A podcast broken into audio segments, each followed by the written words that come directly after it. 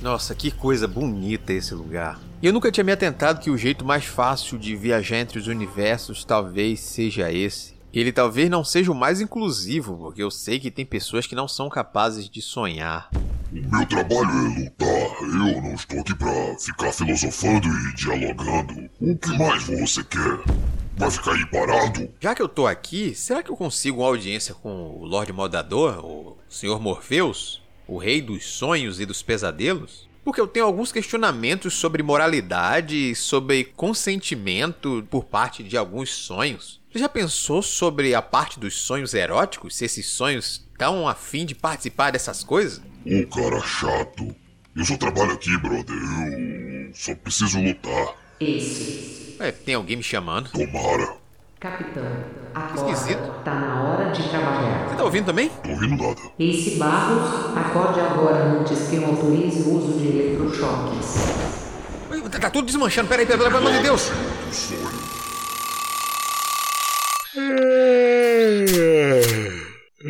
Larga de ser vagabundo. Tem podcast pra gravar. Ah, não.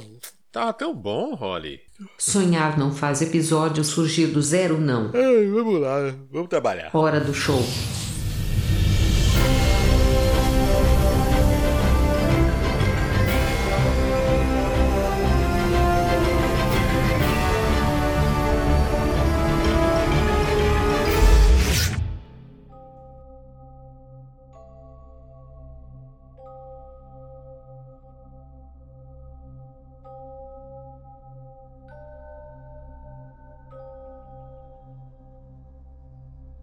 Estamos aqui reunidos, vocês já sabem aí, queridos ouvintes, para falar sobre The Sandman, ou simplesmente Sandman, a série da Netflix que adapta para TV aqui entre parênteses, mas vocês estão entendendo, para a versão live action da amada série em quadrinhos, uma das obras de quadrinhos mais aclamadas do mundo aí, que há muitos e muitos anos se cogita essa possibilidade de adaptação. Nesse papo aqui, vocês vão aproveitar um papo mais opinativo sobre a série. Diversos outros episódios de podcasts por essa podosfera já adentraram nos pormenores dos quadrinhos, fizeram comparações minuciosas de quadros e coisas do tipo. Então, a gente vai evitar a repetição. A gente vai trazer aqui as nossas opiniões sobre a adaptação e a série dessa forma mais solta no nosso bate-papo aqui. Obviamente, a gente deu tempo suficiente para você já ter assistido todos os episódios da série. Então, caso ainda não tenha feito isso, saiba que a gente vai falar aqui com spoilers. E os convidados não vai apresentar, não é?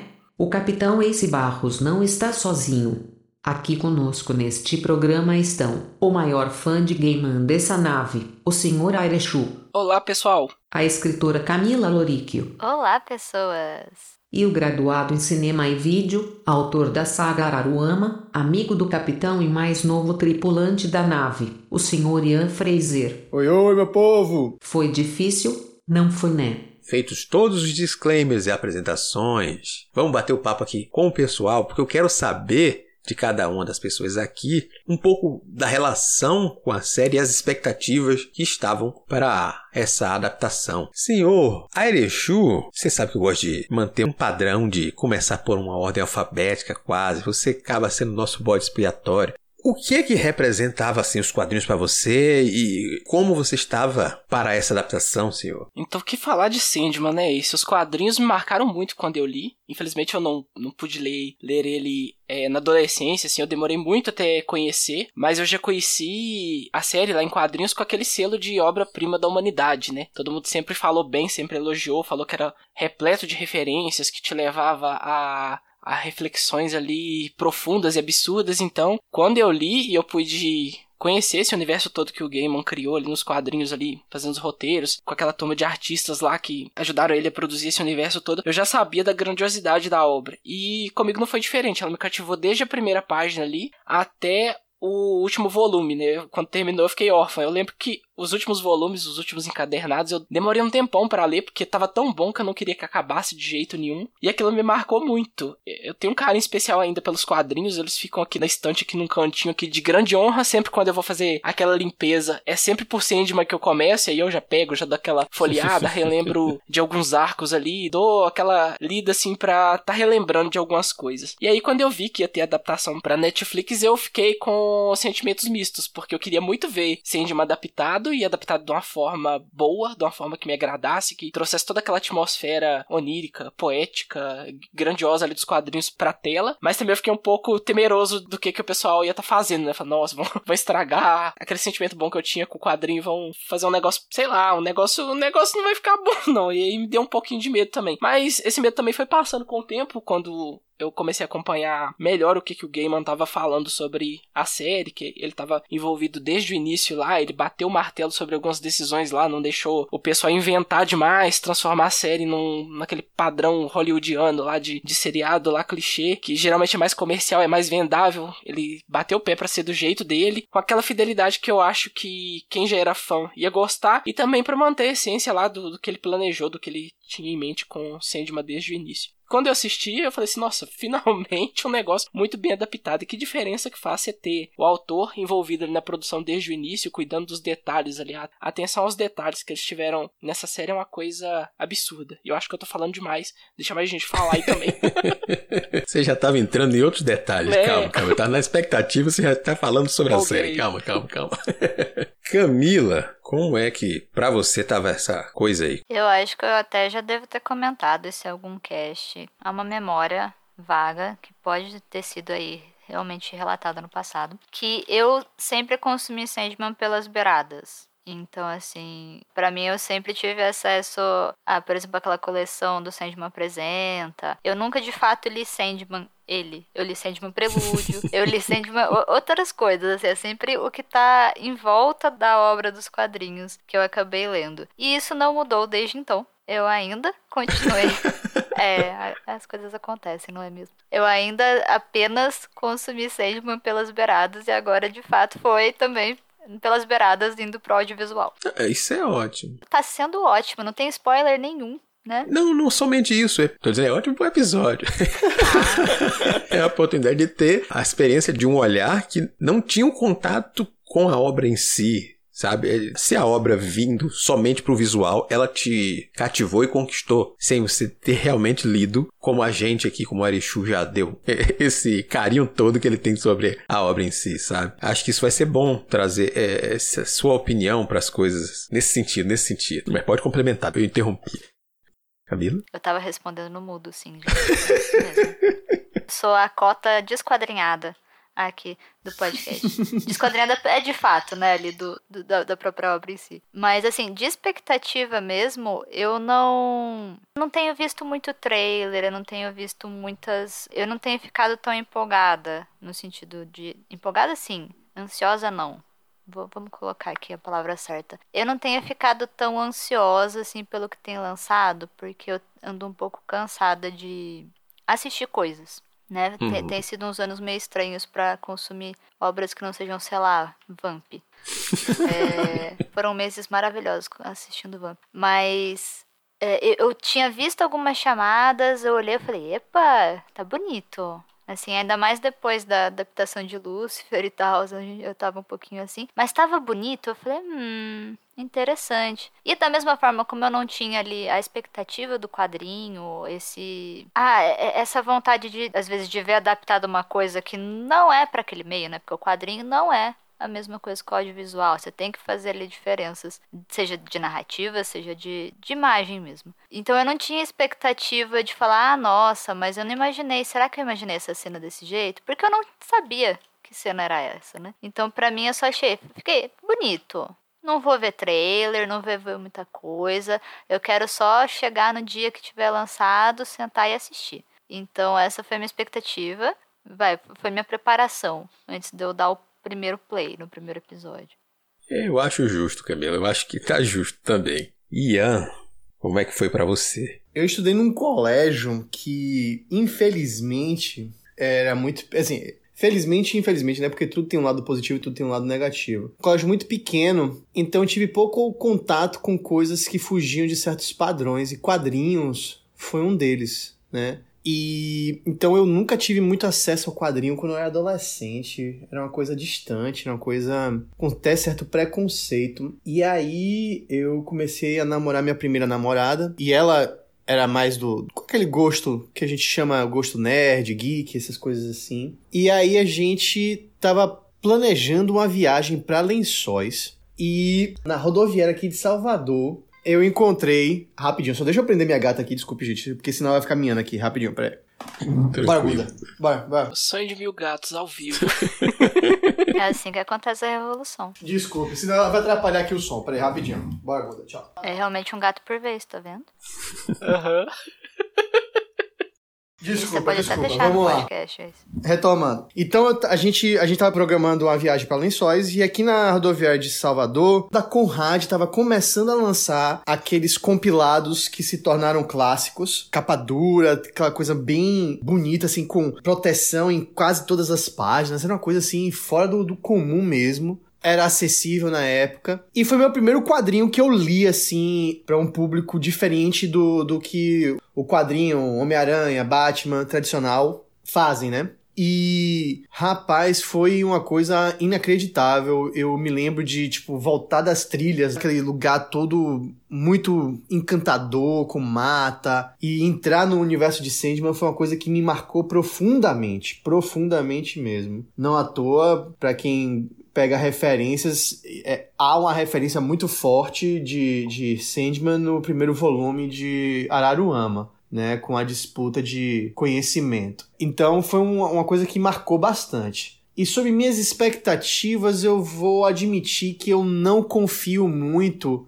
na Netflix como uma produtora de conteúdo. Assim, eu acho que a Netflix, ela ainda é muito jovem. Ela ainda, para mim, ela ainda é o caminho de alguém que tá aprendendo a fazer séries num novo modelo que ninguém sabe fazer ainda direito. Esse modelo streaming ainda é, é novo. Você tem aí, talvez, como referência a HBO como o canal com maior histórico de, de, de acertos, né? Como um, um produtor de, de conteúdo nova, a Netflix ainda, para mim, ainda tá aprendendo. Ainda não vi nada na Netflix que eu fale isso aqui é brocação pura, pura, pura, pura, acertou demais, tipo Sopranos, tipo né, Six Feet Under da, da HBO, Breaking Bad da AMC. Então, assim, eu tava com expectativas baixas, o que acho que funcionou muito bem pra série, tá ligado? Porque é, o produto final para mim saiu bem, bem interessante. Eu tava com dificuldade aqui de manter um pouco da seriedade,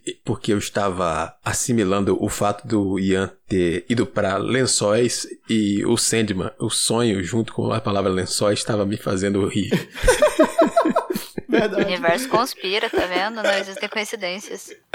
É verdade. Eu só ia comentar que, assim, expectativas baixas é a melhor coisa que a gente faz para muitas coisas do consumo do audiovisual. Possibilita trazer várias alegrias para o ser humano atualmente. A gente vive no universo. A gente vive no universo é ótimo. A gente vive no mundo.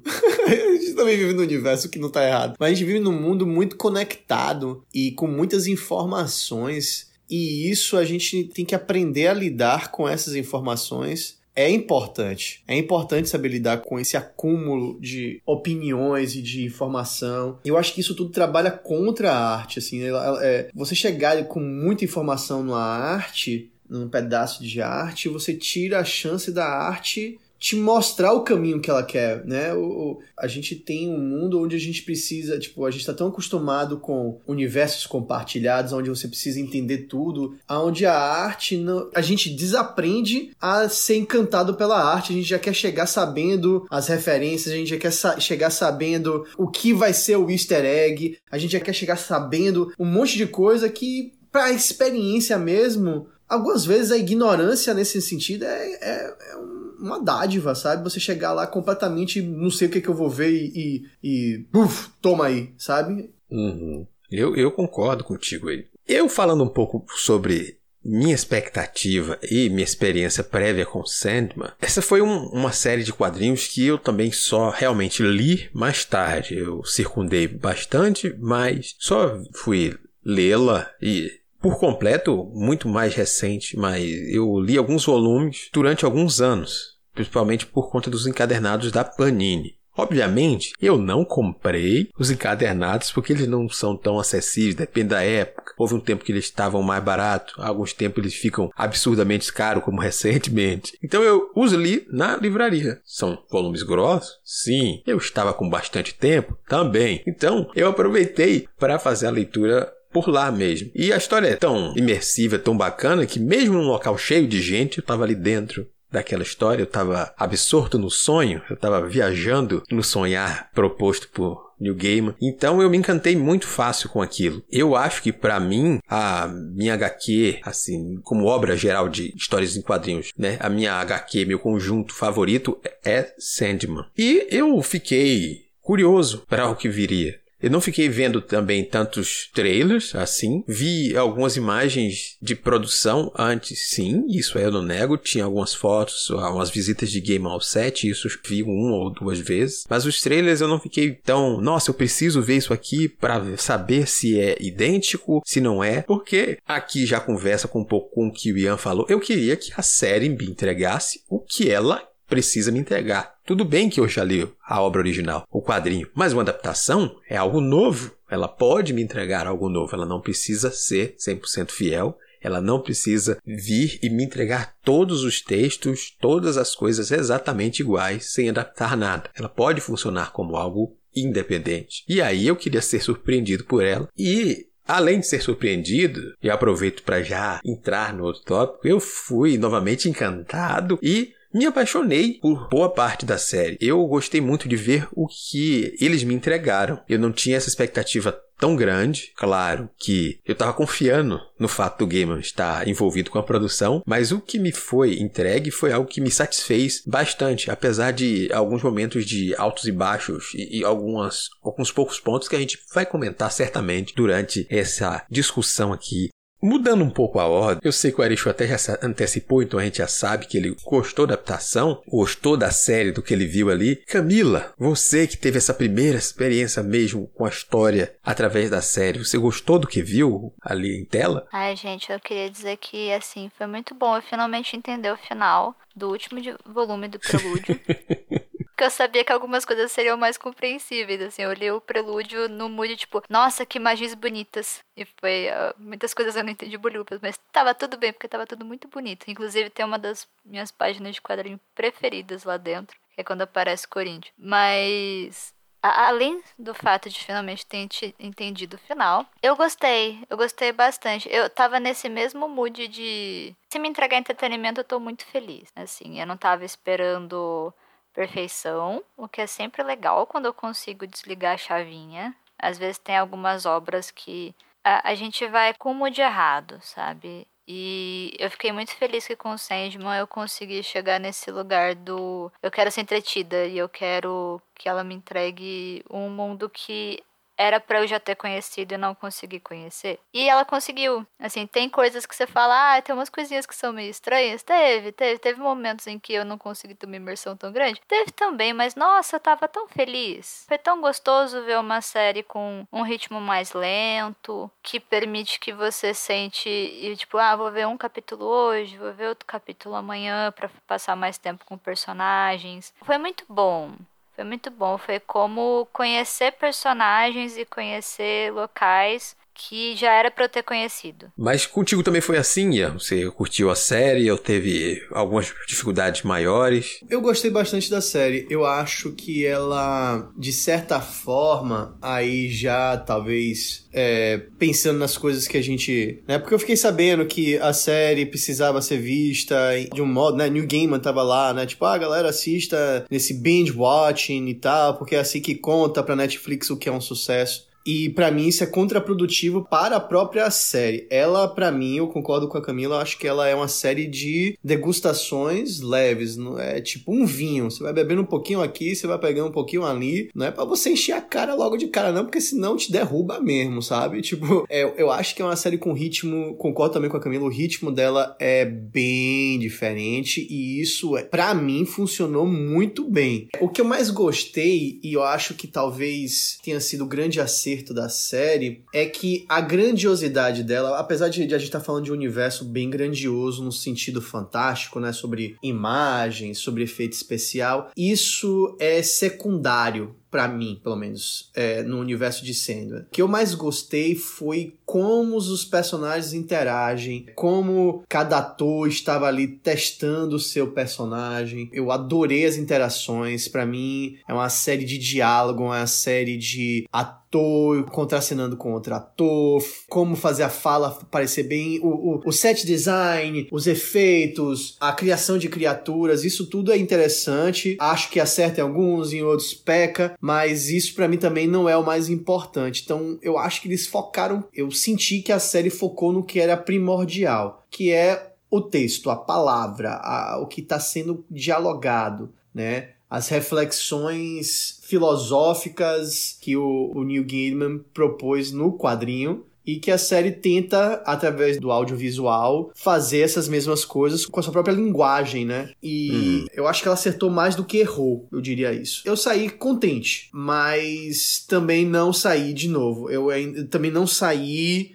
Uhul! sabe? Tipo, poxa, é agora, finalmente. Eu ainda tô esperando esse grande acerto da Netflix. Eu ainda fico torcendo para isso, porque é uma, uma casa de produção de conteúdo muito forte e eu acho que ela merece ter algo, sim, sabe? primoroso, daquilo que você fala, isso, rapaz, isso aqui é para bater com Sopranos, isso aqui é para bater com Breaking Bad, sabe? Eu acho que eles merecem. Eu só não acho que eles ainda acertaram. Sandman tinha possibilidade disso, mas eu não acho que chegou lá, não. Eu concordo contigo, vários pontos que você trouxe aí, principalmente sobre a questão do texto e da história em si ser o, o, destaque da coisa. Eu vi muitas críticas sobre o visual, sobre pensar em, em, extrapolar, já que era uma história sobre sonhos e sobre o sonhar em si, em alguns momentos, trazer uma coisa até mais lisérgica e psicodélica em naquele universo quando o Sandman volta para casa também. Mas as pessoas esquecem de um ponto que é importantíssimo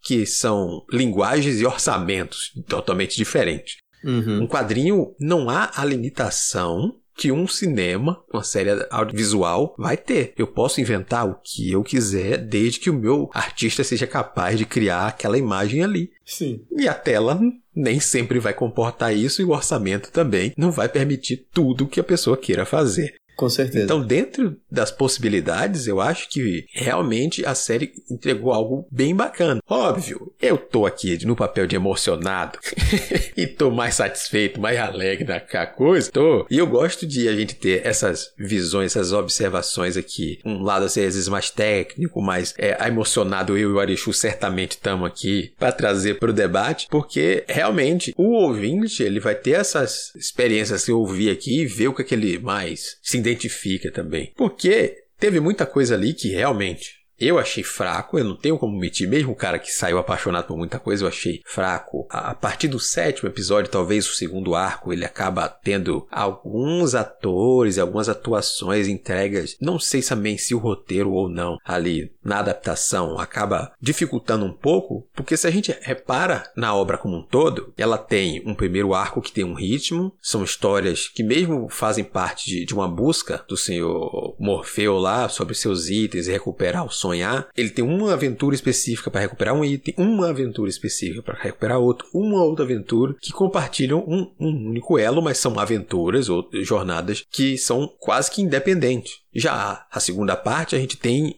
uma linha guia corrida, uhum. onde a gente tem a questão da Rose ali e altera a linguagem um pouco, altera o ritmo e os atores assim, tipo, tinha atores iniciantes como a própria atriz da Rose, tinha a, a Lita Hall lá que eu também não achei a mulher tão muito bem expressiva, que acabam fazendo com que aquela parte tenha uma leve queda. Mas aí a gente teve também o episódio que eu, que eu não sei se o Ian já assistiu, que faltava ele assistir, que foi o extra, que tem uma experimentação bacana que traz pelo menos não talvez no Sonho de Mil Gatos, que esse é interessante, mas no Calliope, um dos outros episódios mais interessantes da série, assim, entra fácil no meu top 3, por exemplo. Eu gosto um pouco como ela lida de vez em quando com um formato quase que de antológico, sabe? Ao mesmo tempo que a série tem uma linha guia, ela pode brincar com histórias diferentes e também acabam funcionando ali. Não sei quais rumos a gente vai ter exatamente nas possíveis sequências, porque a gente está nesse. Será que teremos? Será que não teremos? Eu acho que teremos sim, mas estamos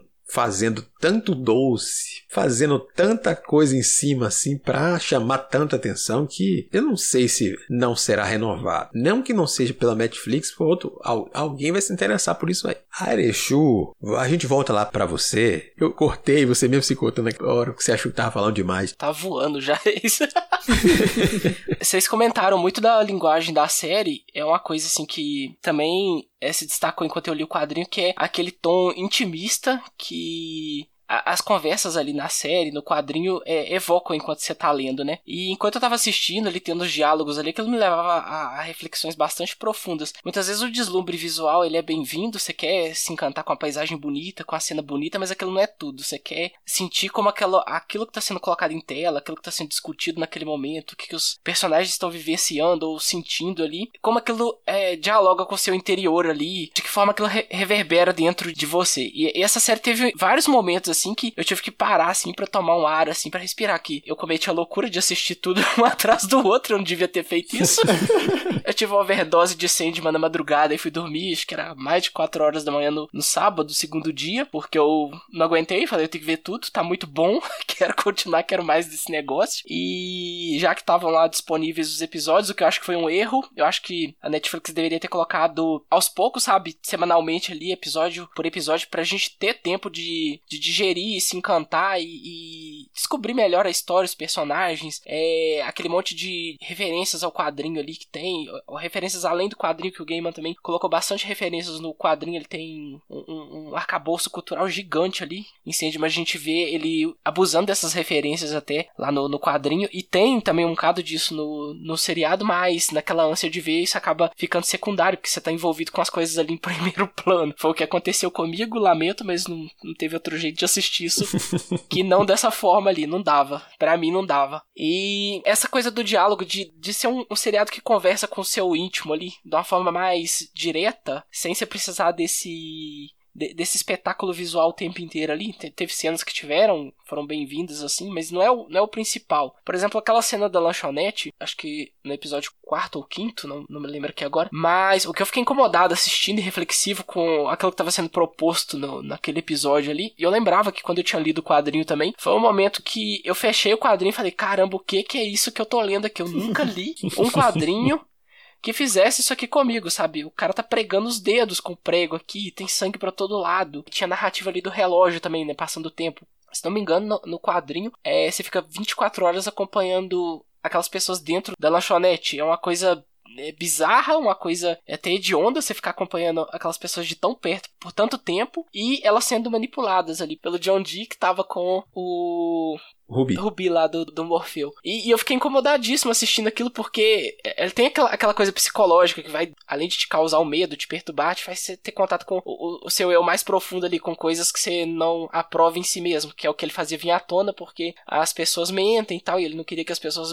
mentissem, e ele fica trazendo aquela à tona com o poder do Rubi. E fala, caramba, gente, o que, que, é isso que tá acontecendo aqui? Eu tive de novo a mesma sensação enquanto eu tava lendo o quadrinho. Ao mesmo tempo que eu, eu buscava um pouco desse preciosismo, né, de estar tá relembrando co é, coisas, experiências que eu tive enquanto eu li o quadrinho, eu também me senti, assisti a série com aquela abertura pro novo, pro diferente, para as mudanças. Tanto que as mudanças que fizeram na série, eu acho que foram para melhor, é, deram uma, uma atualizada para os dias de hoje, né, o quadrinho é lá dos anos 90, então muitas coisas daquela época mereciam ser discutidas discutidas ou ser colocadas em pauta para se adequar aos dias de hoje, a, a, visão que a gente tem é, moderna de mundo, seja de representatividade, de participação. E isso foi colocado, foi uma série que teve esse cuidado, é uma coisa que assim todo mundo elogiou, foi esse quesito. O próprio Gaiman, ele tem esse cuidado nas produções dele. Eu lembro que ele já até abandonou algumas por causa de divergências assim com a equipe de produção, que eles queriam de uma, de uma forma, ele queria de outra. E eu tô do lado do Gaiman, do jeito que ele quer, para mim é o jeito que tem que ser feito, que o cara tem, tem razão, melhor pessoa pessoa lá do Twitter. E eu fiquei muito satisfeito com o que eu vi ali nesses termos também. Pra... Foi novidade, foi diferente do quadrinho, mas foi aquela novidade pro bom. A questão do ritmo que o Ace comentou, quando ele fala que a segunda metade ali dá uma mudada um pouco no ritmo, era algo que eu já esperava, porque eu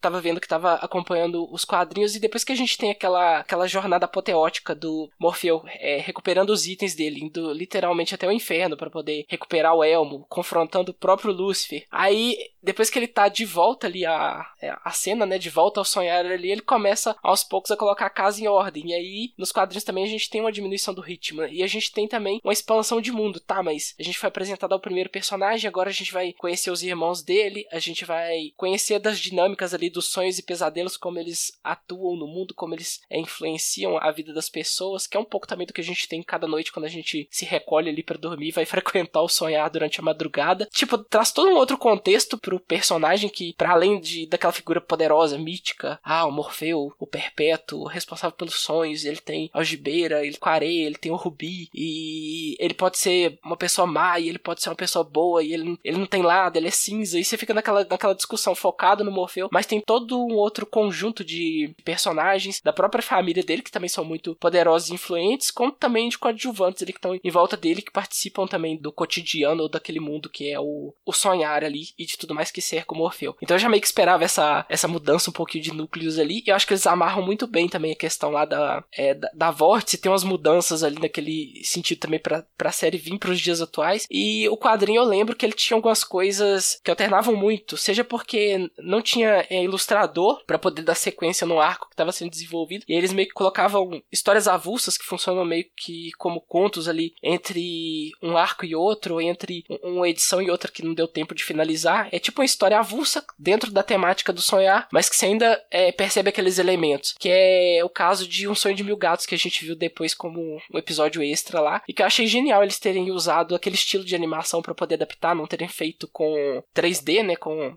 computação gráfica em 3D, mas é, animação mesmo, que dá também um pouco daquele experimentalismo que a HQ tem, que ela variou muito o, o visual dela, seja porque colocaram ilustradores diferentes para trabalhar, ou seja porque as próprias histórias ali que estavam sendo contadas exigiam uma temática diferente, um traço diferente para passar uma ideia melhor ali. É, é, todo um conjunto que faz os quadrinhos serem a obra-prima que eles são e que o pessoal tentou colocar também na, na série, né? Colocando esses, essas coisas mais experimentais também ali, não, não deixaram de fora essa parte. É engraçado isso, porque para mim, o segundo ato, pessoalmente, eu vejo o arco Casa de Boneca conversa mais com o meu deleite de, de, espectador do que o primeiro arco do Prelúdios e Noturnos. Eu acredito que o Prelúdios e Noturnos, eu concordo com a Irishu, ele fica tão fragmentado nesse sentido dessas, dessas aventuras pontuais e quando vai pro arco da Rose, eu acho que cria uma, uma costura de roteiro aonde o ritmo conversa mais com o ritmo do audiovisual, sabe? Eu acho que o audiovisual funciona muito bem com o, o, o arco Casa de Bonecas. Para mim são os meus episódios prediletos, são desse segundo ato e eu acho por causa do ritmo. Eu acho que o ritmo fica afinado com o produto base, né, o, o texto e a própria mídia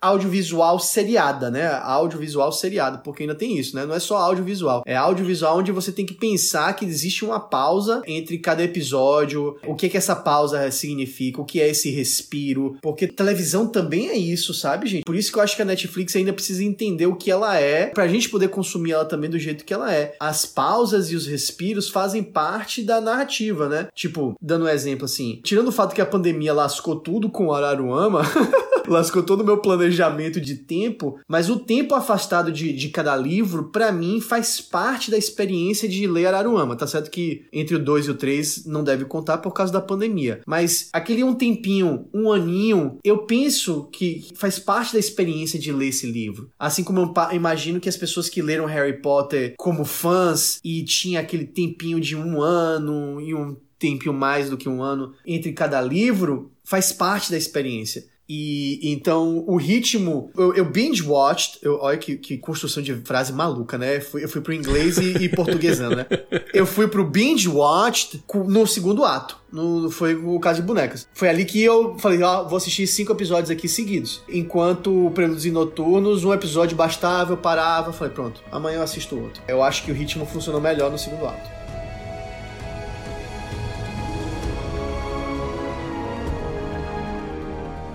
Deixa eu aproveitar então que o Ian falou em episódios favoritos para saber de vocês se vocês têm realmente alguns episódios favoritos assim para elencar uns, uns dois, porque para mim eu não tenho como negar que o meu episódio favorito é o sexto, O Som de Suas Asas, que eu já assisti diversas vezes. Eu não estou brincando, eu já assisti mais de três vezes aquele episódio. Ajuda eu te ajudar. Qual é esse episódio? Porque você falou só o título dele e isso para mim não é o suficiente. O episódio da morte. O episódio da presença ah, da, da morte e o encontro com o Rob Gadlin. Esse é o encontro ou é o episódio dele? São o mesmo episódio. Ele encontra a morte e depois ele lembra do Rob Gadlin. Aí ele já termina se encontrando. Mas é isso, mas é, é, é, nesse episódio é o que tem a história dele toda, tipo, é, do, Sim. da vida dele toda. É o mesmo episódio da morte, mesmo? Uhum. Eita, na minha cabeça eu separei os dois. Pronto, mas esse, esse aí é o meu predileto também.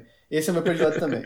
É, esse é o mesmíssimo episódio. São duas histórias que estão conectadas ali pela morte. Aí quando Isso. ela sai, a gente vê a, qual foi a aposta dela com o Morfeu. Aí ela sai realmente de cena ali e deixa começar uma nova história. Parecem realmente dois episódios porque são duas histórias conectadas ali, mas são um único episódio. Esse é o meu predileto também. Eu acho que ele, tirando, ai, tirando talvez duas perucas que me deu muita. Eu falei, Netflix, como? Como você tirava um bichinho de efeito especial e gastava esse dinheiro na peruca, porque teve uma peruca que me matou, que me tirou da série mesmo, assim. Eu falei, caramba, essa peruca tá demais. Mas tirando isso, o arco é muito gostoso. Tanto no quadrinho quanto no audiovisual, o arco como é o nome do personagem mesmo? Porque eu sou péssimo com o nome. Rob Gadlin. Rob, né? Uhum. O personagem Rob, a construção daqueles 100, 100 anos é muito gostoso. E aí você vê o que 100 anos representa também. É muito gostoso ver isso com a tecnologia, né? O que que representa uhum. os saltos temporais, você sair de 1899 e você ir para 1999. O quanto esse salto tecnológico é incrível. É um episódio que eu acho que a série mostra o quanto a criatividade de New Gamer pode ser explorada para criar narrativas que fogem muito do tradicional, que fogem muito daquilo que a gente tá esperando. Adoro, adorei esse episódio. Esse para mim é o, é o que. Esse foi o que ficou na minha memória com mais força. Apesar de eu gostar muito também do.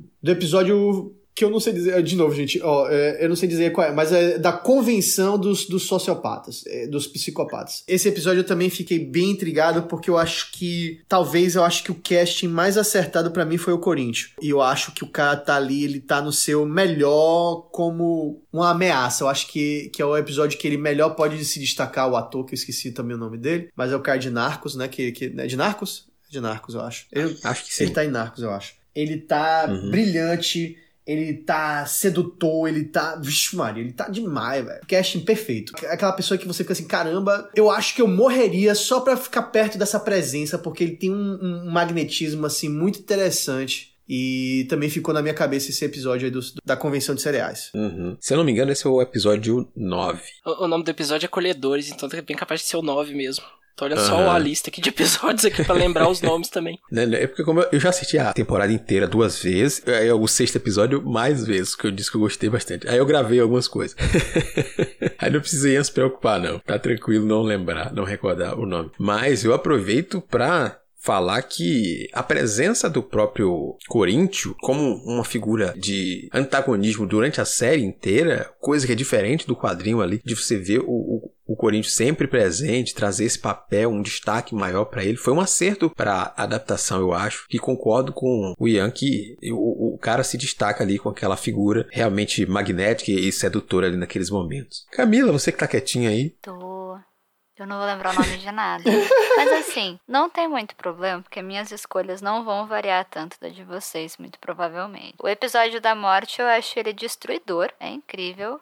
É de uma tamanha violência com o emocional do ser humano que é maravilhoso. E ela em cena sempre, ela até anda de um jeito que você imagina que a morte andaria nos quadrinhos. Tem uma coisa teatral, que eu acho que daí também amarra com o ritmo que a série se propôs, com os limites que eles tinham também. Assim, todo mundo ali é um atorzão, sabe? Eu vi uma montagem com, por exemplo, eu não lembro o nome. Vamos lá. É tudo desmemoriado e o Ace com a memória por nós. Tem o, o moço que ele ajuda a, a avó da Rose. que é aquele negro que recebe eles na casa e tudo mais. Eu vi uma montagem no teatro com aquele homem que é, é, é monstruosa, sabe? Então ele aparece cinco minutos e você fala: Este homem sabe atuar. É uma delícia. Ele falou, tipo, sei lá, cinco falas, mas eu olhava para ele e ficava feliz quando ele aparecia. E isso acaba espalhando, sabe? Então eu acho que o que torna essa série marcante para mim nesse ponto é também isso. Os atores que estão ali, eles sabem dar conta com menos. Uhum. E é por isso que essa série conseguiu me tocar da forma que ela consegue, apesar de muitas coisas, sabe? Esse episódio da morte, ele é bonito por conta disso. Você passeia por ali com ela. Nesse momento em que o o Morfeu tá aprendendo a ser gente, ou a ser perpétuo, ou a ser o, o que ele é, sabe? Ele tá falando, olha só, fantástico, eu tenho que pensar um pouquinho pouco, né? Sa saí do meu próprio nariz por dois segundos. Será que era tristeza? Era solidão? O que eu senti? Esse daí é muito bonito. A convenção dos cereais é deliciosa, é maravilhoso. Porque pega essa parte do terror, eu gosto quando vai pra parte do sonho. Eu acho que eu concordo até com o Ian Nesse, no sentido de que a segunda fase me deixa com uma sensação de série mais do que a primeira. Embora eu ache legal, ah, legal, tem um episódiozinho para cada coisinha. Eu não sei, não parecia uma série para mim. A segunda parte, sim. A segunda parte, embora eu ache que, beleza, tem uma produção mais mais bonitona ali no começo. Eu acho que a segunda também tem mais carinha de série para mim. E eu gosto também muito da presença do, do Corinthians em qualquer cena. E acho que o, o outro, sem uma, um critério aí de tops, apenas todos os três empatadinhos ali, então seria o da morte, a convenção deles, o da Calliope. Aquele episódio, ele é louco. Assim, não tem muito o que dizer, a não ser que aquilo é uma obra-prima. E por isso que eu fiquei muito feliz que eles tentaram fazer, porque assim, vocês estavam comentando sobre a questão da Netflix, a relação às vezes com ritmo, com produção. E eu, eu, tenho muito medo da Netflix, eu vou ser muito sincera, sabe? Várias séries às vezes são muito bonitas e elas são renovadas é, ou canceladas em uma temporada. Sandman não foi renovado até agora. Eu, eu não sei, tem uma questão de público que eu acho tão delicada porque às vezes a gente acha que muita gente tem o mesmo gosto que a gente para muita coisa e não é o caso. É, e, e, assim, essas coisas são feitas para vender, sabe? E se não tá dando dinheiro, não vai ter continuidade. Então, às vezes a gente pensa, nossa, essa série é ruim, mas ela tem continuidade. É ruim pra gente, não para a maior parte que assiste ela, não é mesmo? Exatamente. E às vezes eu tenho um medo quando eu vejo umas experimentações que são muito afins do meu gosto e eu falo, vixe, não vai dar certo esse negócio. Me dá um medinho grandioso. E eu fiquei muito feliz porque eles conseguiram fazer com o episódio extra o que eu acho que eles queriam ter feito em tudo, mas que em alguns lugares eles se limitaram ali por N motivos, seja de produção ou outra coisa. O episódio extra ele tem uma energia de dedicação total e dedicação total de uma coisa que eles fizeram para eles mesmos. Então aquele episódio, que eu não sei nem se é um episódio, porque em tese são dois, né? Uhum. Mas aquele episódio, ele tem uma, uma poesia diferente do resto de todos os outros. E é tão bonito, é tão lindo, que lá é maravilhoso. Então acho que ele, esses três provavelmente serão os tops mais ou menos semelhantes de vocês. Então tanto faz o nome. É basicamente isso, é a mesma coisa. é justo, é justo. Eu devo dizer que é criminoso ter que escolher uns episódios aqui para pensar, porque todos têm, têm uns momentos excelentes ali que dá pra você falar por horas sobre eles. Eu concordo com o pessoal que acha que os que se destacam ali são realmente o som das suas asas, que é o episódio da morte. Eu gosto muito da convenção também do serial, porque ela mexe com aquela coisa de, de medo, de quem que a gente idolatra, de quem são os nossos ídolos, que é alguma coisa também que a gente às vezes se deixa levar e, e o Gaiman lá nos anos 90 ele já falava disso. Tem o Corinthians também, que é essa presença magnética, todo mundo queria ser morto por ele, eu não nego. Se a última visão fosse o Corinthians, sei lá, me cortando todo, ele devorando meus olhos, eu vou morrer feliz, sabe? Acho que todo mundo pensou isso. Sorrindo com os olhos. Isso. O episódio extra também, O Sonho de Mil Gatos com a Calliope ele também tem um charme, porque ele veio depois, né?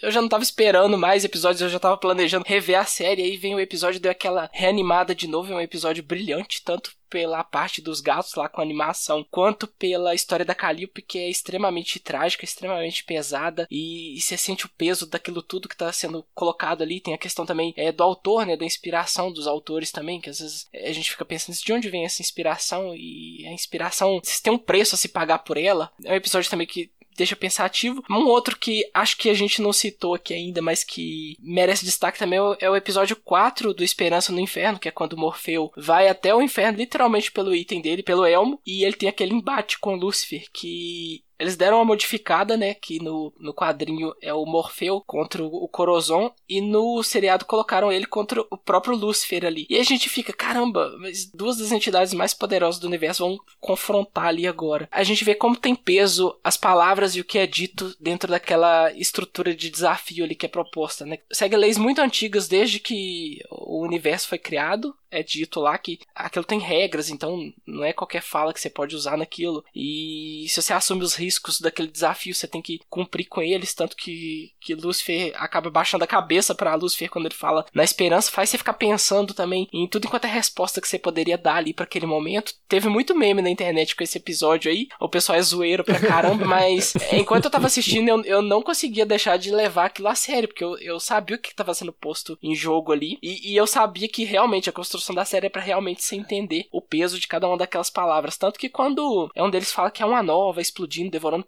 planetas, que é uma, uma bactéria, uma doença contagiosa, matando a vida. E você vê o efeito especial daquilo é, realmente acontecendo com os personagens ali. E por fim você tem a, a esperança ainda salvando, além do tapa de luva, né, em Lúcifer. O que seria do inferno. Se quem tá aqui não pudesse ter esperança de ir pro paraíso algum dia, ou de ir pro paraíso. É, que é brilhante, assim. Tem aquela coisa também que flerta com mitologia, com religião, que você fica instigado com aquilo também. Mas é, é um episódio que eu acho que também merecia destaque. Ah, se, se deixar, a gente, eu vou puxar mais uns 4, 5 episódios aqui pra elogiar, porque tem mais que merece comentários também. Sobre esse, Chu, uma coisa que me marca muito é como é rancorosa, né? Ô Morfeu rancoroso, minha Nossa Senhora. Aí você entende depois lá o encontro no outro episódio, você fala, ô Morfeuzinho, meu querido, 10 mil anos, bicho. ah, com a nada, né? Sério, parceiro? Sério, parceiro? Você tem certeza? Você tem, tem certeza? é por isso que Luciane segura a marimba toda, querido. Porque o carisma você não tem ainda. Você não aprendeu ainda essa parte.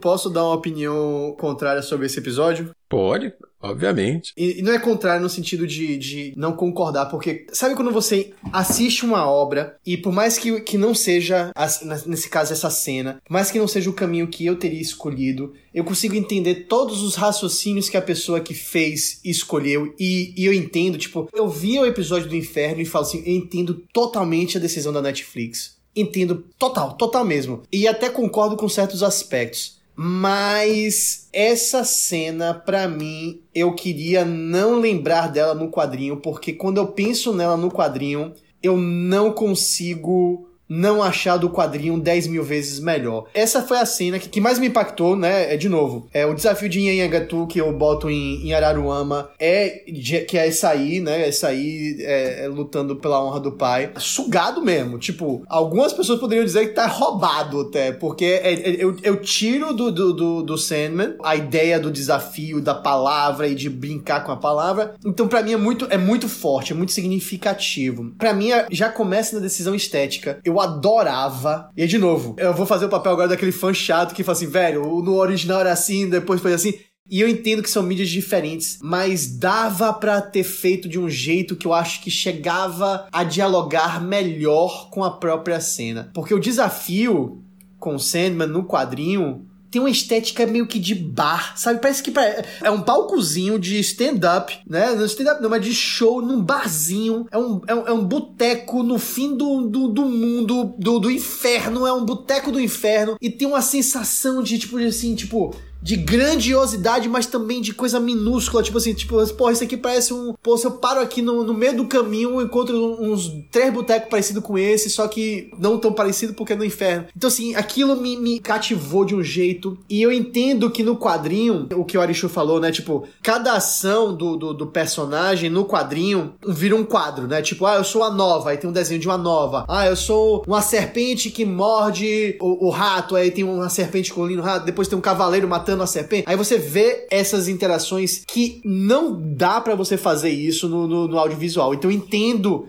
isso virar flagelos. Mas na hora que vira flagelo, eu também acho que você tira o poder da palavra, sabe? Tipo, eu fiquei sentindo que a palavra, como conceito, ela virava subalterna do flagelo. O para mim o jogo ali era da inteligência e não do flagelo. Então, essa cena eu entendo as decisões, não sei se eu conseguiria nem fazer melhor, no sentido assim, ah, eu tenho uma sugestão de como fazer melhor. Não, não sei dizer. Mas a mídia, eu acho que a cena é tão pensada na mídia quadrinho que quando ela foi transposta para o audiovisual, não me pegou com a mesma força. Não me pegou mesmo. Eu falei assim, tá, entendo, beleza, eu acho que tem que fazer uma coisa muito semelhante a isso mesmo para conversar com o audiovisual, mas eu fiquei distante, eu não me senti tão próximo, não me senti ali, sabe? E aí eu vou fazer o papel de novo, vou continuar com o papel de fã chato, viu, gente? Desculpa. Mas assim, eu faria a cena Turn Down for What do Lucifer saindo do inferno e os diabos, os diabão lá abrindo um mazão. É porque, assim, ele fala, né, como o Marisho falou assim, o que, que seria do inferno se vocês não pudessem sonhar com a porra do paraíso? Aí, meu irmão, o quadril depois, o último quadril dele saindo do inferno é tipo a visão de Lucifer lá em cima e um mar, tipo tipo mar vermelho, sabe? Tipo Moisés, Sandman, é Moisés abrindo um mar vermelho no inferno, ele andando, meu irmão, e a galera abrindo caminho para ele. Eu falei assim, pô, faltou essa cena, tipo assim, a galera, tipo assim, pô, não vou nem chegar perto desse brother, porque esse brother aqui é demais, esse aqui eu não consigo tocar nele. Essa cena eu senti falta e eu falei, pô, não, não teve essa cena,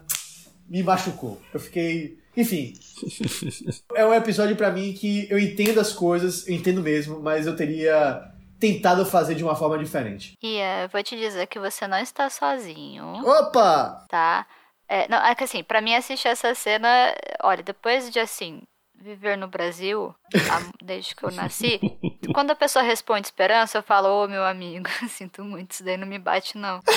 É, mas, é, é, então, tô, é aquela coisa, é um momento um pouco complicado, né? Então, para mim, esperança não foi uma resposta tão impactante, talvez nos anos 90 fosse, mas não foi. Mas esse não era o ponto. Tenho um amigo que ele é o fã chato esse daí que você colocou, que seria vou fazer o papel do fã chato, uhum. ele reclamou do olho do Morfeu, ele sentiu falta lá, ele falou, não, não sei, ai, aquela carinha, os biquinhos, não sei o que, não gostou, não gostou, porque ele tava esperando demais, demais. Mesmo tendo visto ali que tava escrito Netflix, ele estava esperando demais. Essa cena para ele, ele teve um feedback bem semelhante ao seu, no sentido de falar, poxa, a, quando vira flagelo para ele, acho que vai, vai mais ou menos nessa linha do que você comentou. Quando vira o flagelo, ele falou que ele sente menos o poder do Morfeu de segurar aquela cena só no, na palavra mesmo. Uhum. Falar, não, ele ficou ferido. Ele não precisa ficar ferido, aquele cara tá seguro, ele tá de boa, ele segura com aquela cara fechada dele e é isso aí. Não tem. O desafio tá ganho, porque ele é Morfeu. Ele sentiu falta do. da, da empáfia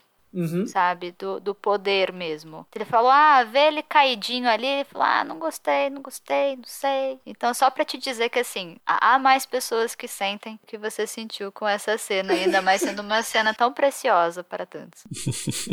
Olha, eu, eu escutando o Ian falando, eu fiquei com vontade de ver essa cena no barzinho do inferno agora. Ficou faltando isso aí realmente. Deu a entender que a gente tava lá no palácio de Lúcifer e aquilo tava sendo transmitido para todo o inferno e cercanias. Mas se fosse no, num barzinho fuleiro de, de fim de mundo no inferno, eu acho que ia ser mais, mais rock and roll, assim, o um negócio, sabe? Mais espetacular, assim. Realmente faltou um pouquinho desse tom. Você definiu perfeitamente o que eu acho que tinha no quadrinho, que era rock and roll. Era uma coisa assim, tipo espelunca, sabe? E, e, fugindo até um pouquinho dessa coisa meio dantesca do inferno, né? Tipo, daquele inferno vermelho. E eu entendo, gente, tipo, essa crítica, que nem é crítica, é essa pontuação pessoal. Eu acredito que é isso mesmo, ela é muito pessoal, porque a gente não pode jamais esquecer que é um produto para alcançar todo mundo. Sandman já é difícil de alcançar todo mundo. Então, é, é, eu entendo fazer concessões para ficar mais genérico e mais palatável. Entendo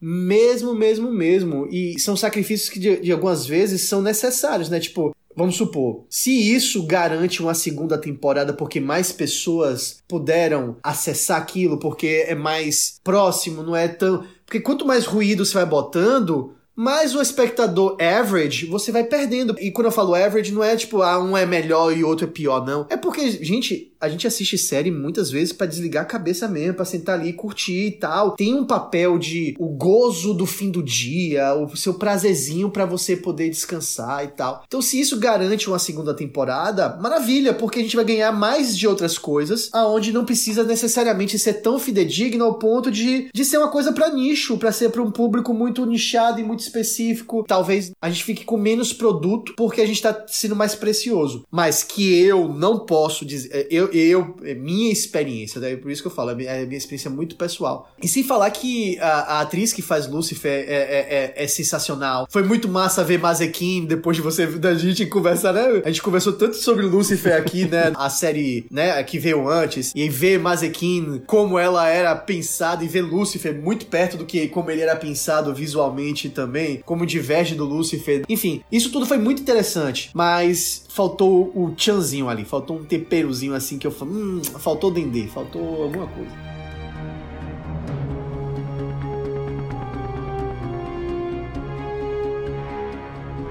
Ainda falando desse episódio, vou aproveitar para falar sobre outra parte do episódio que não tem nada a ver com essa, mas que me gerou um, uma cena de tensão e me faz gostar bastante do quarto episódio e também já puxa também o quinto. Mas o quarto episódio é um episódio de você ficar ali tenso enquanto o John Dee tá pegando uma carona na estrada com aquela mulher que eu, eu acho que também ela se chama Rose, Rosemary, assim, uma coisa assim. E você fica o tempo inteiro tenso desde o início com aquela mulher e aquele cachorro de que esse homem vai fazer alguma coisa. Aí vai passando, ela entendendo em que rascada se meteu, ela pedindo ajuda, e você espera, né? Esse cara vai matar ela. Esse cara vai matar ela. Eu tava assistindo essa série, eu assisti primeiro, como eu disse, uma vez, e depois fui assistindo com a minha esposa, acompanhado. Nesse episódio, todas as cenas que tinham o John Dee ali dentro do carro, aquela conversinha e tudo mais, ela ficou assim, a me responda logo, eu não vou, não vou aguentar esperar até o final do episódio. Eu tô muito agoniada. Ele vai matar essa mulher? Eu só, eu só preciso saber isso. Só preciso saber isso. Ele vai matar ela? Me, me responda. Digo, não, mas você vai entender. Pronto, agora eu consigo assistir sem estar tá sentindo agonia. Porque ela tá sentindo fisicamente agonia. Com aquela pressão de, não, não é possível que esse cara vai matar essa mulher. Tá muito, tá muito agoniante. E, e o episódio seguinte, a gente vê também aquela figura. Que você vê uma figura vestida num um farrapo de pijamas, um casaquinho. Aquela figura que ao mesmo tempo parece frágil, uma figura aterrorizante. E a atuação daquele cara me convenceu muito que aquele cara era aterrorizante. Eu gostei muito desses dois episódios, mas principalmente do quinto ali da lanchonete. E aí, os meus três episódios favoritos são o sexto. Esse é o primeiro mesmo. Eu não consigo. Ah, não sei qual dos dois. Não, meu favorito é o sexto. E ali o quinto, porque dessa tensão, essa construção do personagem, esse jeito que me faz, apesar da conclusão da batalha dele com o Sandman, aquela coisa ali ser mais ou menos, mas toda a construção, toda a agonia que eu senti com aquele homem me, me faz gostar muito desse episódio. E eu acho que foi um, um dos atores aí, como a Camila falou, tem tanto ator bom naquela série. Esse foi um daqueles que, dentro do papel, me fez ganhar mais respeito, não somente pelo, pelo aquele papel ali, mas dizer, nossa, rapaz, esse cara é um ator muito bom Nossa senhora. Aquilo parece um episódio do Hellraiser, sabe? Eu fiquei chocada quando eu vi que eu falei, não acredito.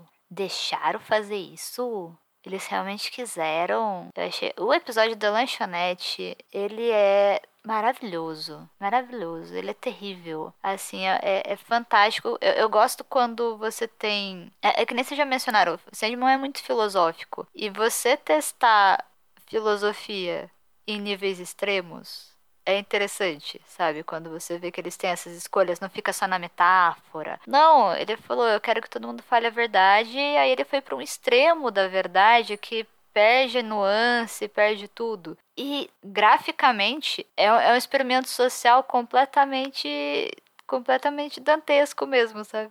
É, é fantástico, esse episódio é, É, é incrível. E eu gosto como a série, mesmo suavizando certas coisas, há muita coisa suavizada em diversos episódios. Obviamente, para entregar ali algo mais acessível para públicos, como o Ian mesmo falou. Assim, então, eu quero aqui achar o, meu espectador médio e para isso vou suavizar algumas questões, vou fazer algumas alterações, mas mesmo assim, aquela, aquela, aquele episódio me traz um impacto que eu digo, nossa, eles ainda conseguem entregar o peso que certas coisas de Sandman têm também. Tipo, não, nossa, tá entregue. Isso não, não, não suavizou tudo totalmente. Uhum. Eu tenho uma pergunta para vocês que leram fato, que um dos feedbacks, vai, barra reclamação, barra comentário que me fizeram, que daí eu não tenho realmente como saber se é isso mesmo, o nível que isso pode fazer falta ou não, que foi uma coisa que o Shu mencionou e e o Ian mencionou também, que é a questão da música. É, que comentaram que, assim, nos quadrinhos é um quadrinho muito mais vinculado à música, muito mais musical, por mais que isso seja um pouco irônico falar, né? Porque a gente tá falando de uma coisa é, de papel, inanimada.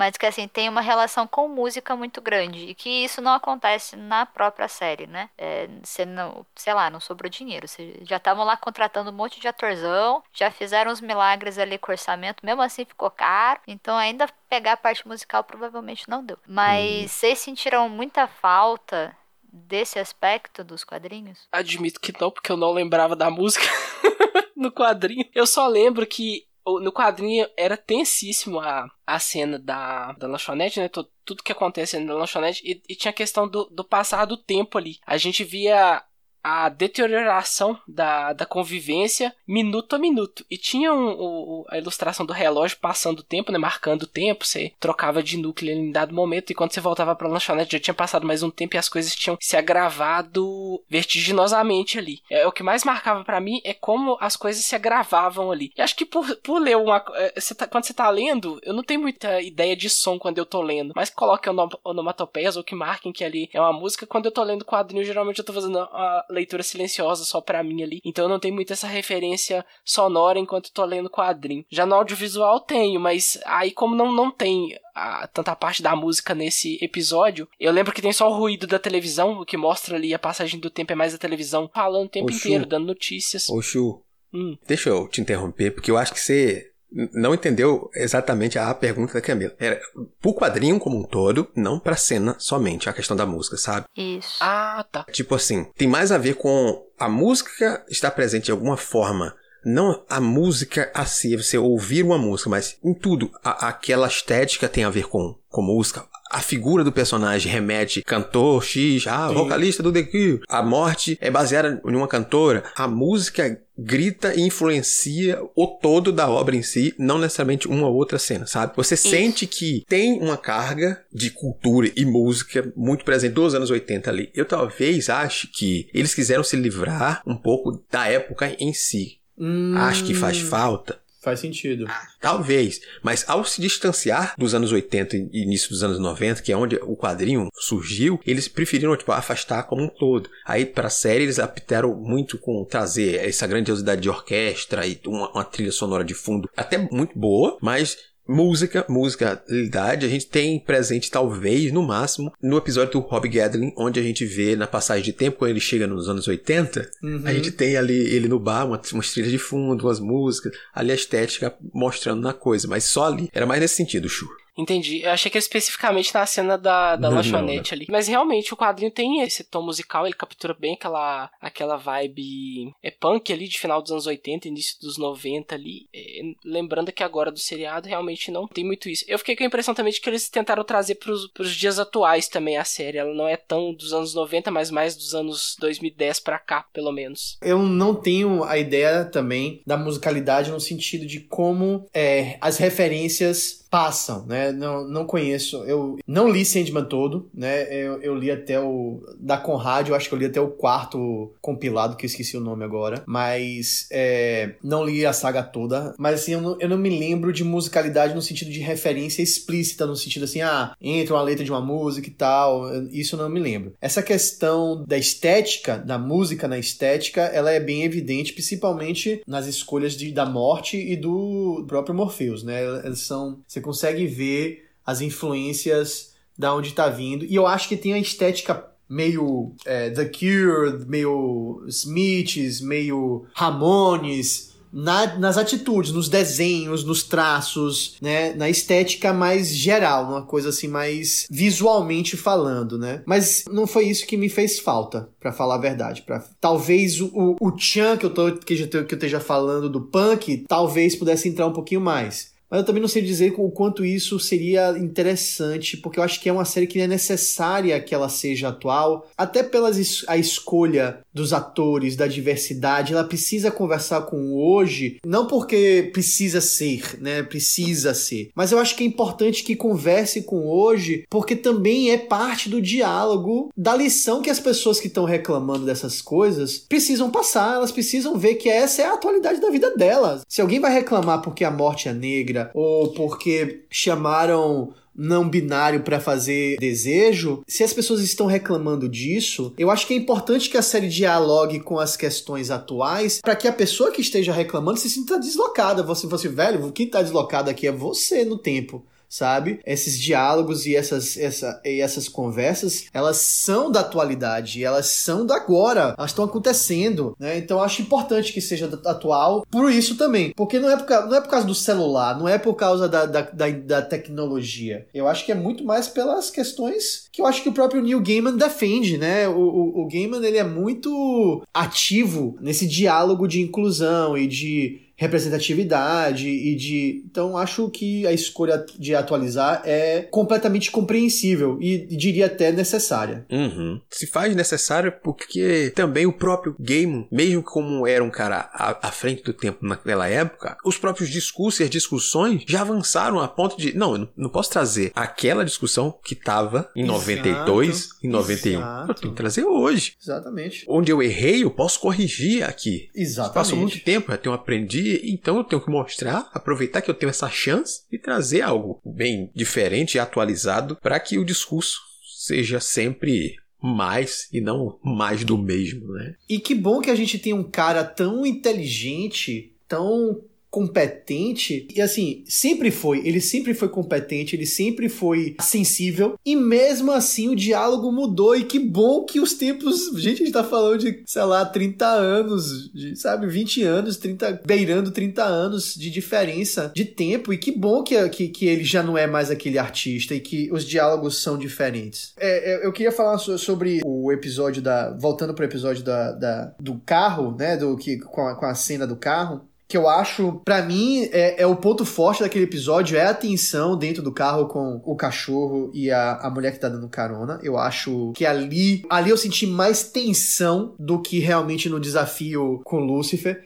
Ali eu tava preocupado. Bota cachorro, né, gente? É, é, é, é, é macete, né, velho? Você bota um bichinho, você fica. Não, velho. Não, não. Ainda mais aquela senhorinha. Eu não sei dizer se o nome dela é Rose, viu? Mas ela tem cara de Rose mesmo. Ela tem cara. Aquela atriz tem cara de Rose. E aquela senhorinha também é simpática e você fica querendo protegê-la. Ela tem um cachorrinho que você quer proteger. Então aquela cena toda funciona muito bem. A escolha do ator é incrível. Ele, ele talvez seja o outro, assim, que eu falo, rapaz, que escolha, que, que casting perfeito e fala, né, com quanto o ator carrega só na expressão, só na cara, na pele. É aquela coisa que você pode ser o maior ator do mundo, mas se você tem a cara, já tá lá. E ele tem essa cara de perigo e fofo, né? No ator ele foi Lupin, né? Ele é o cara, é, é Lupin de Harry Potter, que talvez também seja o meu personagem predileto de Harry Potter. Então, assim, é um casting que eu achei primoroso e senti falta dele quando ele não tava mais na série. Eu, ele é um cara que se sente a ausência. Sabe quando aquele personagem, mesmo que ele não seja primordial, mas ele cria um vácuo?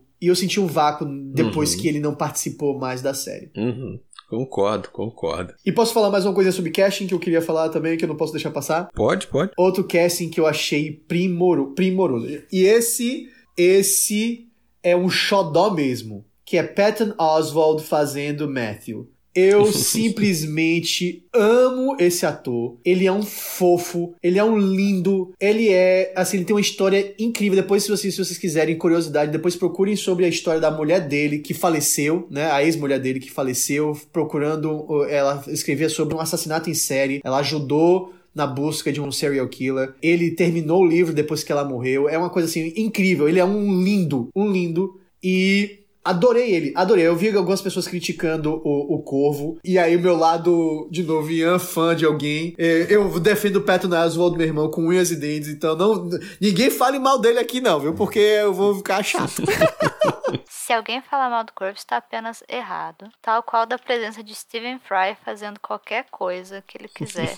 também, também foi ótimo, também foi ótimo. Mas eu concordo com você, Ian. Não somente do casting, mas da escolha de adiantar a presença do Matthew na série para ter um para o Morfeu, porque o Morfeu tende a sempre estar muito sozinho em cena e muita coisa seria praticamente monólogo. Ter aquele outro personagem que traz um- uma presença e uma coisa a mais para a série. Ele vinha antes, ele ajuda o cara a humanizar, ele participa mais da atividade ali da coisa, ele se mete na coisa, esse jeito de por ele ter sido um ser humano, né, por ele saber mais sobre o ser humano, ele consegue aos poucos deixar o Morfeu também com uma pulga atrás da orelha, alguma coisa. Aquela relação deles dois é muito bacana. Eu gosto muito do Matthew e, e realmente a presença do Matthew ser mais forte na série só teve a acrescentar. Eu acho que se alguém tem a reclamar, tá errado mesmo.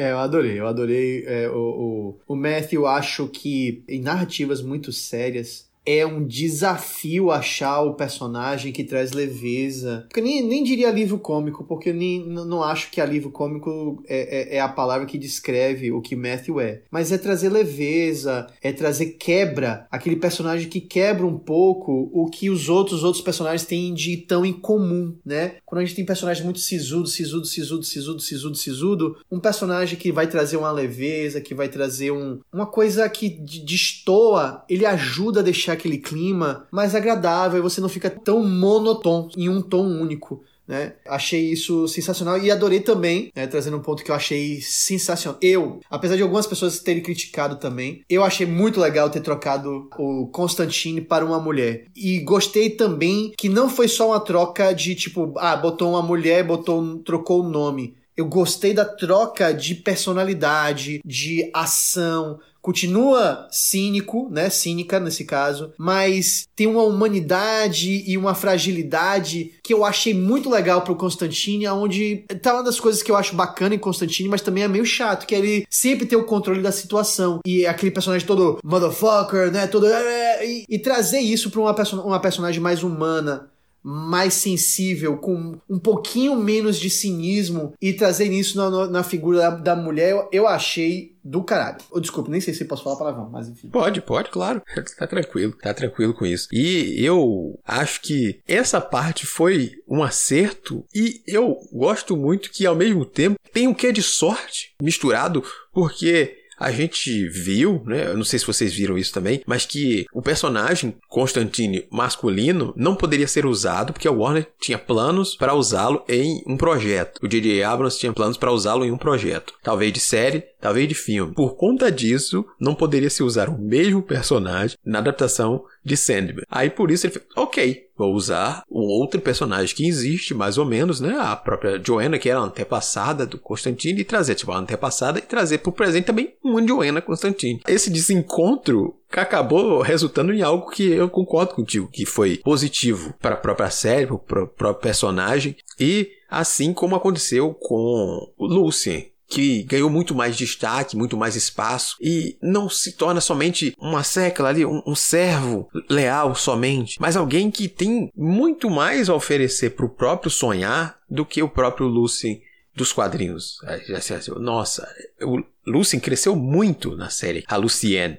Né? Uhum. Aquela coisa de trazer mais responsabilidade para o personagem, de trazer mais interação assim, para o Sandman também olhar e reconhecer o, o trabalho dos outros ao redor dele, que não, é porque ele criou sonhar, que ele, nossa, eu sou o senhor de tudo. Isso, mas tá, mas isso te faz realmente o senhor de tudo? Você tá prestando atenção no que é seu, nesse, em tudo que você criou, você tá vacilando com as coisas aqui, ó, deixa eu te dar uma bronca aqui. E eu gosto dessa relação criada entre eles dois ali, que é bastante interessante. Quer que comente? Eu ia fazer isso. Vocês têm algo a acrescentar? Você quer comentar? Comente agora, porque eu Porque acho que já tá estamos- quase para finalizar, sim.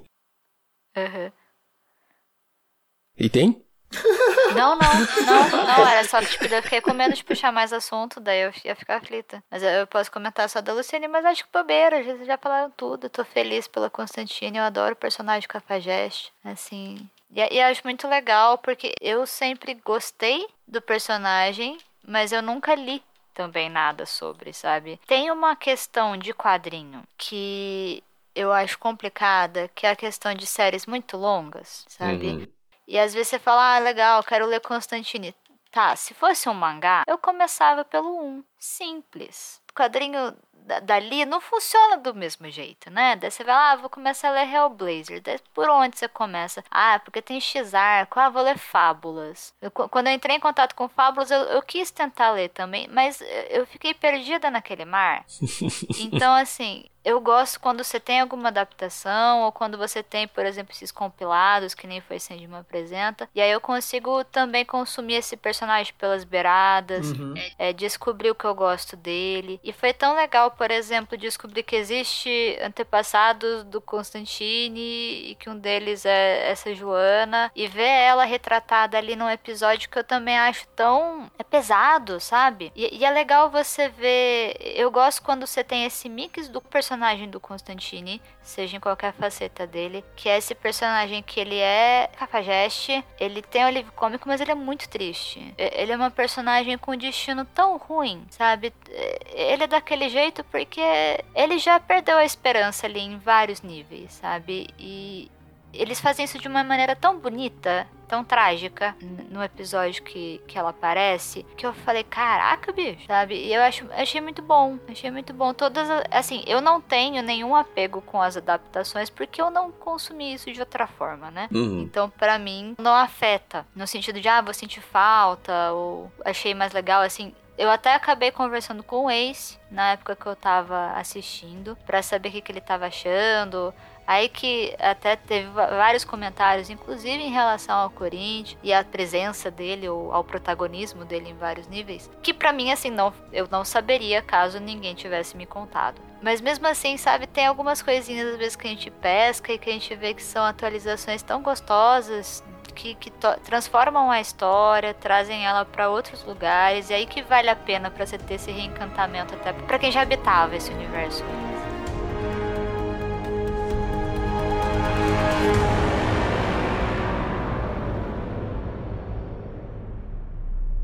Acho que o pessoal em casa gostou. Isso aí quem vai ter que dizer é o ouvinte. Espero realmente que você tenha curtido a série tanto quanto a gente. E se você curtiu ou não curtiu, entre em contato aí pra gente expandir esse bate-papo. Muita coisa certamente ficou de fora aqui, porque a gente não queria entrar em mínimos detalhes no programa, porque a gente não queria transformar esse bate-papo em mais um desses programas com mínimos detalhes, somente um pouco mais da nossa experiência com Sandman. Então, para expandir esse bate-papo, você segue as indicações da Holly que a gente vai adorar falar mais e mais sobre o Sandman. O Erechu mesmo, eu não tenho dúvida. Vem com a Holly. Você tem várias opções. Começando com o mais especial, vem fazer parte da nossa comunidade no Discord. Lá dá para bater um papo com a tripulação, participar das nossas leituras coletivas e ainda, quem sabe, até gravar com a gente. No mês de setembro, a nossa leitura será Ventos de Mudança, da Bervelle Jenkins. Ainda dá tempo de você participar conosco. Todo mundo é gente boa e receptivo. E não tem essa não, o espaço é tanto seu quanto nosso, quer falar de um livro, filme ou série. Chama a galera você também pode enviar um e-mail para contato@multiversox.com.br, não esquecendo de identificar a razão do contato no assunto.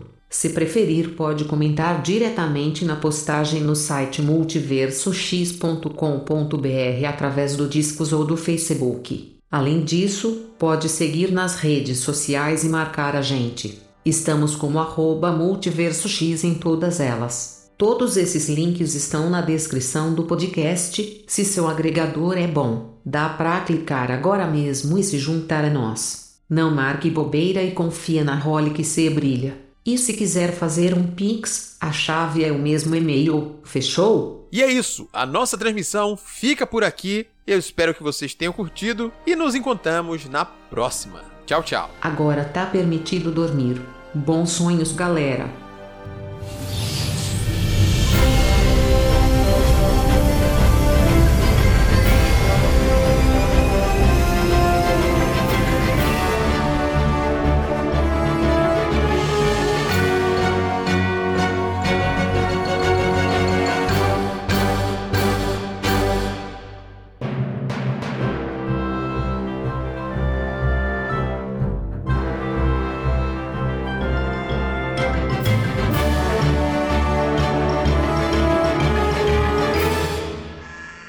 Sai daqui, ovelha elétrica maldita, eu nem androide sou.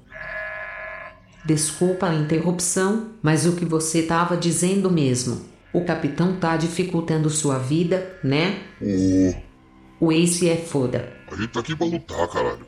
Aí o cara vem pra um sonho, um sonho de fantasia, pra lutar com o ogro, aí vem aqui filosofando, filosofando, filosofando, filosofando. Luta, caralho, porra. Eu não gosto não, meu. Eu tô cansado já desse trabalho já.